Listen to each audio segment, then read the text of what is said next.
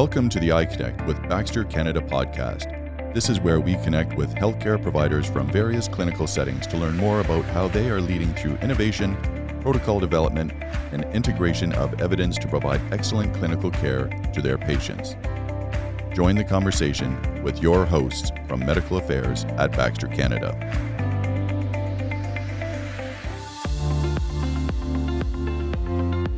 Hello, everyone. Welcome to this episode of I Connect with Baxter Canada podcast. My name is Michelle DeGloria. I am a registered nurse and a medical science liaison supporting medication delivery at Baxter Canada, and I will be your host for this episode. As always, our goal is to bring you interesting and relevant topics that influence your day to day practice as a clinician. Today, I am joined by Dr. Kevin Hansen, who will be discussing the use of IV insulin. Kevin, I'll pass it over to you and you can give us a brief introduction of yourself. Great. Thank you so much for having me. Um, I am uh, currently in my role as the pharmacy director of compounding services um, here in the United States. And um, in a hospital health system and have the great opportunity of overseeing compounding, both sterile and non sterile compounding um, for a multitude of hospitals, but that also includes over 10 cleanroom suites um, and continuing to get involved uh, more in health system related compounding, automation and technology, and really focused on patient safety. Um, and a strong advocate uh, for the use of ready to administer uh, products uh, that are available on the market, really to promote um, patient safety. So, uh, excited to be here and uh, appreciate you having me and excited to discuss this topic. Amazing. Thank you for joining us. Um, and one of the reasons why we connected with Kevin was really to talk about a publication that you wrote that was published by Pharmacy Purchasing and Products in October of 2020. And you really talked about review of re- you provided a great review of Myxredlin, which is a premix um, insulin for in- intravenous use. During our discussion today, I want to learn more about your experience with the use of Myxredlin and your recommendations to other organizations who are interested in exploring this as an option for the delivery of intravenous insulin. So, to begin, I'd like to know what are the advantages for an organization who may be considering the use of a ready to use IV premix? Sure, that'd be a great place to start. When we think about these ready to administer uh, premixes that are on the market, really it's in that word, the ready to administer, meaning it's it's not going to require any type of additional manipulation, compounding, um, adding medications or additives to it at the bedside. Um, you know, concerns about researching stability and maintaining uh, sterility through the use of beyond use dates. Um, these ready to administer products essentially eliminate all of that. So, really, your advantages are taking out all the steps where something could go wrong. Right. And really, um, as ISMP or the Institute of Safe Medication Practices would state, is that ready to administer products are the safest products that we can offer to our patients. Uh, further, they've been evaluated um, by uh, an agency that has looked at the safety and efficacy and the stability um, of that product, as opposed to uh, preparing that or compounding that uh, we know that we're using conservative beyond use dates. Uh, we may not have all of the information uh, from a stability perspective, and certainly not running sterility tests on these patient specific preparations. So we have an increased level of confidence that these products are, are stable, uh, they're, they're safe uh, with the intended use, and that they're sterile um, as labeled under those storage conditions. Um, and so there's distinct advantages there. Uh, next, really, when we think about all the steps involved with compounding and preparing uh, intravenous uh, medications, is the time, resources, training, competency evaluation that comes with that. When you have a ready to administer product, um, none of that needs to be performed. Um, so you can save your organization a lot of those resources, um, or really think about redeploying those to to other things. That could be certainly the personnel labor, labor, the supplies involved, thinking about all of the garb and mm-hmm. supplies and syringes and alcohol swabs that are used in compounding. Um, we, you don't have to do that for these types of ready to administer products. And so uh, that's really the distinct advantage of just having something right from a manufacturer that's ready to administer and having that increased confidence that you have something that's safe to administer to your patient. And I think that's interesting when you mention a couple of those points. When I look at the training and the responsibility that comes with admixing, and I know from my previous experience at the bedside, a lot of this admixing was done by the nurses on the unit um, without the benefit of sterile hoods and everything else that certainly goes into pharmacy preparation. And I also am very aware of all of the potential issues that can happen. We know that you mentioned personnel and the resources. We know that health human resources right now are at an all-time desperation for new people because we just cannot fill positions. So I think again, when you're looking at all of these other factors, that certainly should come into consideration. When we look at admixing at the bedside, what do you foresee as the biggest benefit to using a ready to use or ready to administer product? Sure. Um, and specifically for this conversation is around insulin.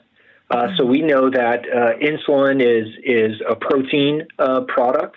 Um, it's also a medication that's a high alert um, product, as identified by ISMP. Um, we know that you know um, a dose of insulin at you know the wrong dose given to the wrong patient um, could cause severe harm or, or, even death, and so that's why we have this term of this high alert um, to to this product. Um, and so, making a, a, an infusion of insulin at the bedside, we think about you know withdrawing you know really small volumes of insulin and making it to a specific concentration um, because these are titratable infusions, right? So we have to be concerned about creating a very accurate uh, concentration of, of how many you know units of insulin per milliliter, um, and really targeting that that standardized concentration of one unit per milliliter. And at the bedside, that can be really challenging to do, um, especially when you have you know staffing or, or you know um, other shortages. And so, uh, you know, ISMP recommends for these high alert medications of uh, certainly during compounding is that if you don't have technology as part of the process, whether that's barcode scanning, um, you know, volumetric cameras, uh, gravimetrics uh, to to confirm the volume, is each of the volumes that you're you're adding to the bag need to be independently verified mm-hmm. uh, prior to be adding. So now we're not only talking about the resources of a nurse preparing this, but we're actually talking about now pulling another nurse in to to double check all of the steps before giving it to that patient. And that can be very challenging um, in, in, the field. And so having a ready to administer uh, product uh, like this Myxredlin um, insulin infusion is it eliminates that. Um, you're taking those those steps that are risky and you're eliminating those. And so if you reduce opportunities for harm, you are going to reduce the, those chances for harm um, as well. One of the other things that I found was really interesting in your publication was when you talk really about the concentration. And we know that the standard uh, dosing for IV insulin is one to one. And I think what is often missed or neglected, especially in bedside admixing, is the fact that there is always overfill in, in any IV container that is used. I'm wondering if you could chat a little bit about what the potential is when you are not using the standard concentration when you, I mean, you believe you are, but when you consider the overfill volume, what does that mean to patient care and patient safety? Yeah, that's an excellent question. Um, and so, really, that this uh, idea of this overfill, right? So, we take a, a fluid bag of 0.9% sodium chloride for injection bag that is labeled as 100 milliliters. Well, it, it's common that manufacturers will add uh, a certain amount of overfill uh, to these types of fluid bags and containers. And we really think about um, why that is, right? And it's to ensure that that labeled amount can actually be administered to the patient. So if you have 100 mils exactly, we think about the losses in the in the lines and, and the tube sets um, and so some additional overfill is needed to ensure that you can obtain that full amount. So that's great if you're administering just a plain fluid bag. It's not great when it comes to determining uh, and calculating accurate concentrations for compounding. And so um, oftentimes this fluid overfill is is not known. Uh, the exact amount within that specific lot is not known. The manufacturers do provide a range, mm-hmm. and so um, you know a particular manufacturer of, of a hundred mil bag uh, says that it will contain anywhere between 105 and 115 milliliters. Right, so you have really a five percent deviation to a 15 percent deviation. And when you're coming to compound that, you know, you're looking at the products, there's nothing in front of you that tells you how much actual overfill is within that bag. And so, you know, you have a few different options is, you know, you don't account for it, and then your final concentration is actually more dilute than you're labeling it, right? If there's more than 100 mils in there and you only add 100 units of insulin to the bag, you are now going to have a concentration that's that's sub or less than uh, one unit per mil which can become very difficult and challenging from a clinical scenario when you're titrating these medications and you're thinking your patient is getting a certain amount of insulin when really they're, they're not. Mm-hmm. Um, and then there's the opportunity of maybe you try to account for that. And well, how much of that overfill do you remove? Do you remove the lower end? Do you remove a median or average? Do you remove the top end? And so that becomes really, really challenging uh, the really the only way accurately to compound this is to actually measure all of the ingredients. So you would basically start with an empty bag, draw out and measure, you know, 99 milliliters of sodium chloride uh, for for injection, measure out your one ml of insulin, and add that. Well, now we're talking multiple steps, multiple mm-hmm. opportunities for contamination and error, and additional time that just does not exist. And so it, it is common that most folks would be preparing this, trusting that those bags labeled as 100 mils are, are 100 milliliters. And so it really needs to be factored in as this the complexity of these medications that have you know narrow therapeutic indexes or ones that you know could cause harm if given too much um, or not enough. And insulin is one of those products. And I think you, you call out some really good points there about the added workload and the added resources and the added opportunity for a mistake to happen or for contamination to occur, which ultimately then will I- impact patient safety.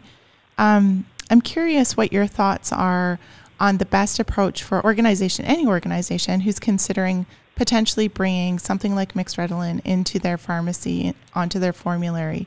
Should they be looking at the pharmacoeconomic side of it, the patient safety side of it? Does it all come together as uh, something that should be weighted equally in their consideration, or what would you suggest? Yeah, I have a few um, suggestions to consider. Um, one certainly is understanding the economics of, of ready to administer products. Um, they are more expensive than compared to just looking at the drug cost of that 100 ml bag plus the 1 ml of insulin. Right. Um, but I think it's important that we're doing a fair comparison, right? If you're just comparing drug cost to the drug cost, yes, it's going to be different. However, for all of the things that we talked about, for, for the time, the resources, all of the energy that needs to be put in, and we didn't even talk about the impact of when you do have an error and you you know have wastage or you have an error and you harm a patient the extreme costs associated with that right? And so you have to make sure that you factor those in whenever you're doing that economic analysis. We really call it that full pharmacoeconomic you know impact not just drug to drug and so certainly would look at that if that's a concern about looking at the pricing of, of some ready to administer products is that you have to see what it's offsetting um, so we do those those types of analyses within our organization. And for every product that we've looked at, um, not only just this product that we're discussing today, the value equation has always been in the favor of these ready to administer products. And I, I, mentioned waste. Let me let me dive into that um, um as well. And uh, so when we have these ready to administer products from a manufacturer, it's really in their best interest to make sure that they have a very stable compound that they're uh, dispensing and or selling, I should say, and um, and that they have stability studies to back that up. And that can be very advantageous when we think about our operational strategies about how we have this be beneficial for the clinicians, but also the patient. We have to keep our patient at the center of this. Mm-hmm. So these um, insulin uh, infusions, ready to administer uh, uh, products, um, can actually be stored in the refrigerator long term, and that's how you get the expiration date that's listed. However, the company has also studied it to be stored at room temperature. And I believe this product that's coming out in Canada is going to be room temperature stable for 25 days when it's removed um, from the refrigerator. And so that's pretty unprecedented when we think about a lot of these uh, areas where we take care of our patients have either limited access to refrigeration or in some cases no refrigeration at all. And that leads to very non um, you know, ideal dispensing workflows. And so if we can have a room temperature stable um, solution that's ready to administer, think about the the new areas where these could be stored. You know, placing them into your emergency rooms and areas where time to to starting that that product for that patient um, can can really improve those clinical outcomes is is uh, paramount. And so, um, you know, factoring that in, in addition to um, waste. You know, depending on your current operation, if you're making these in advance of the patient coming in or the advance need, and then maybe it's not used. Well, if it's not compounded or prepared inside of a primary primary engineering control, like a hood inside of a clean room, it's going to have to be wasted um, um, if it's not used within a very short time period. And so when we think about these ready to administer products, since we're not accessing the container, we can maintain the sterility and those could actually be used um, for another patient if it was, you know, taken out and used for a patient, not used, you know, it can be placed back into inventory for, for, for future use within either that 25 days at room temp or through the expiration date um, in the refrigerator. So that that brings about just a lot of, of operational strategy considerations that you wouldn't have if you were to only um, uh, compound this this product. So certainly looking at that when you're thinking about implementing this within your organization is how can this maximally benefit the patient from the storage of this within your facility.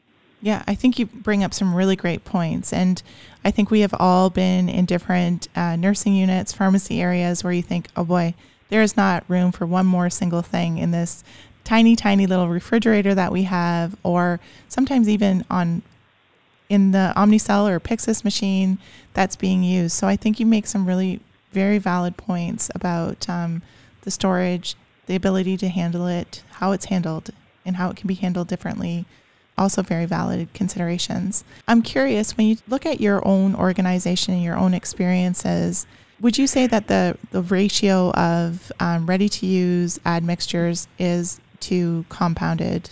Do you tend to lean heavily on the ready to use formulations of various medications, or is it is it a general mix? Yeah, gr- great question. So instead of thinking of it um, um, from a ratio perspective, we actually look at it and say, what are all of the ready to administer products that are available?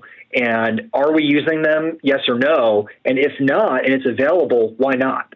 Um, and so sometimes it could be potentially a space limitation if you have this in your automated dispensing cabinet. So there's certainly some additional considerations um, there, but th- but it would need to be a compelling reason for us to not use a ready to administer product because of all the benefits that that we've seen.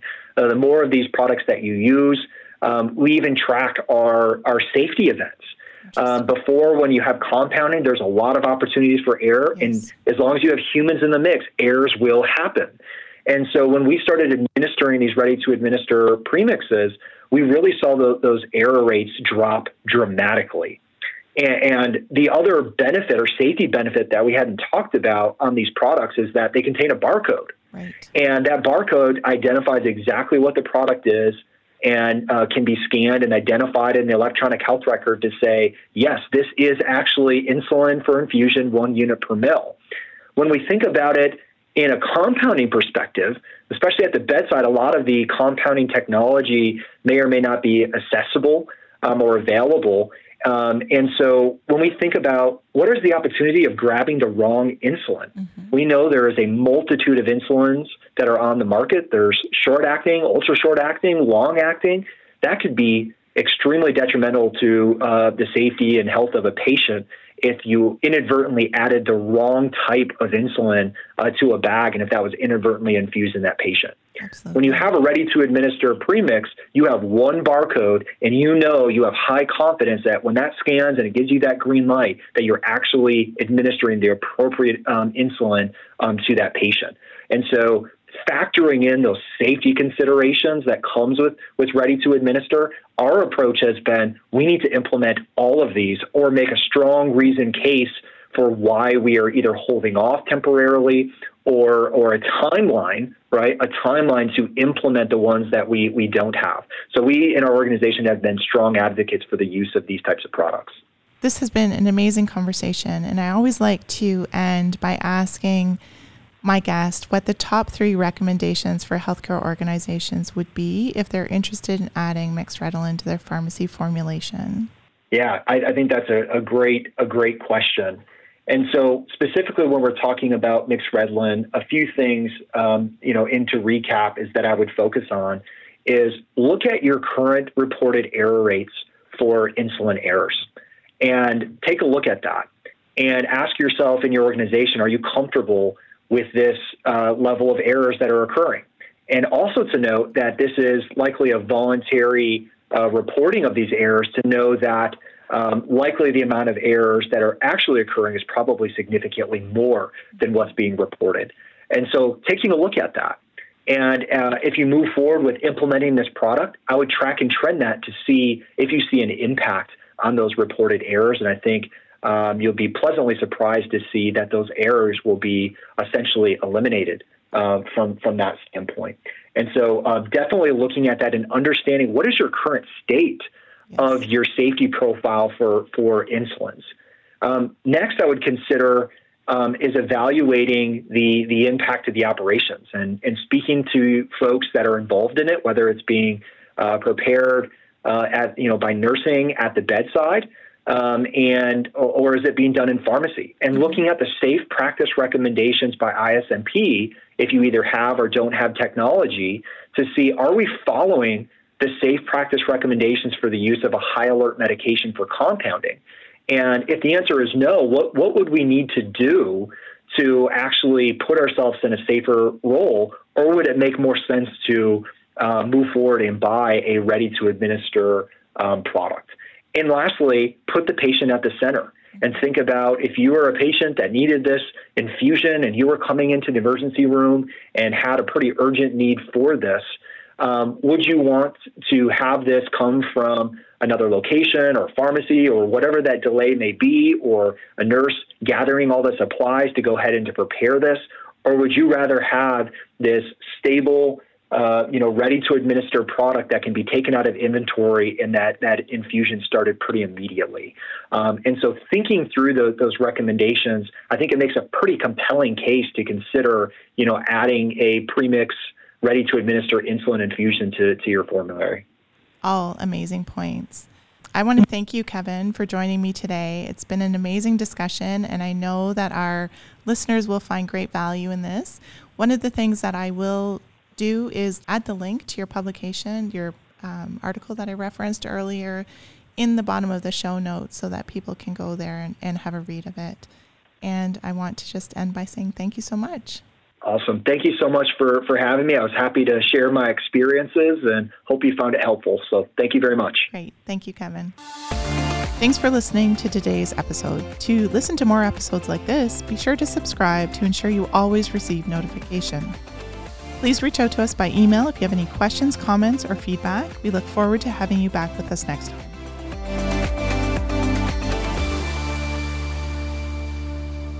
Thank you for joining us for the episode of I Connect with Baxter.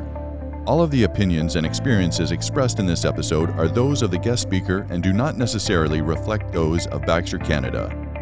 If there are other areas of interest you would like to see included on future podcasts, please email those to iconnect at baxter.com.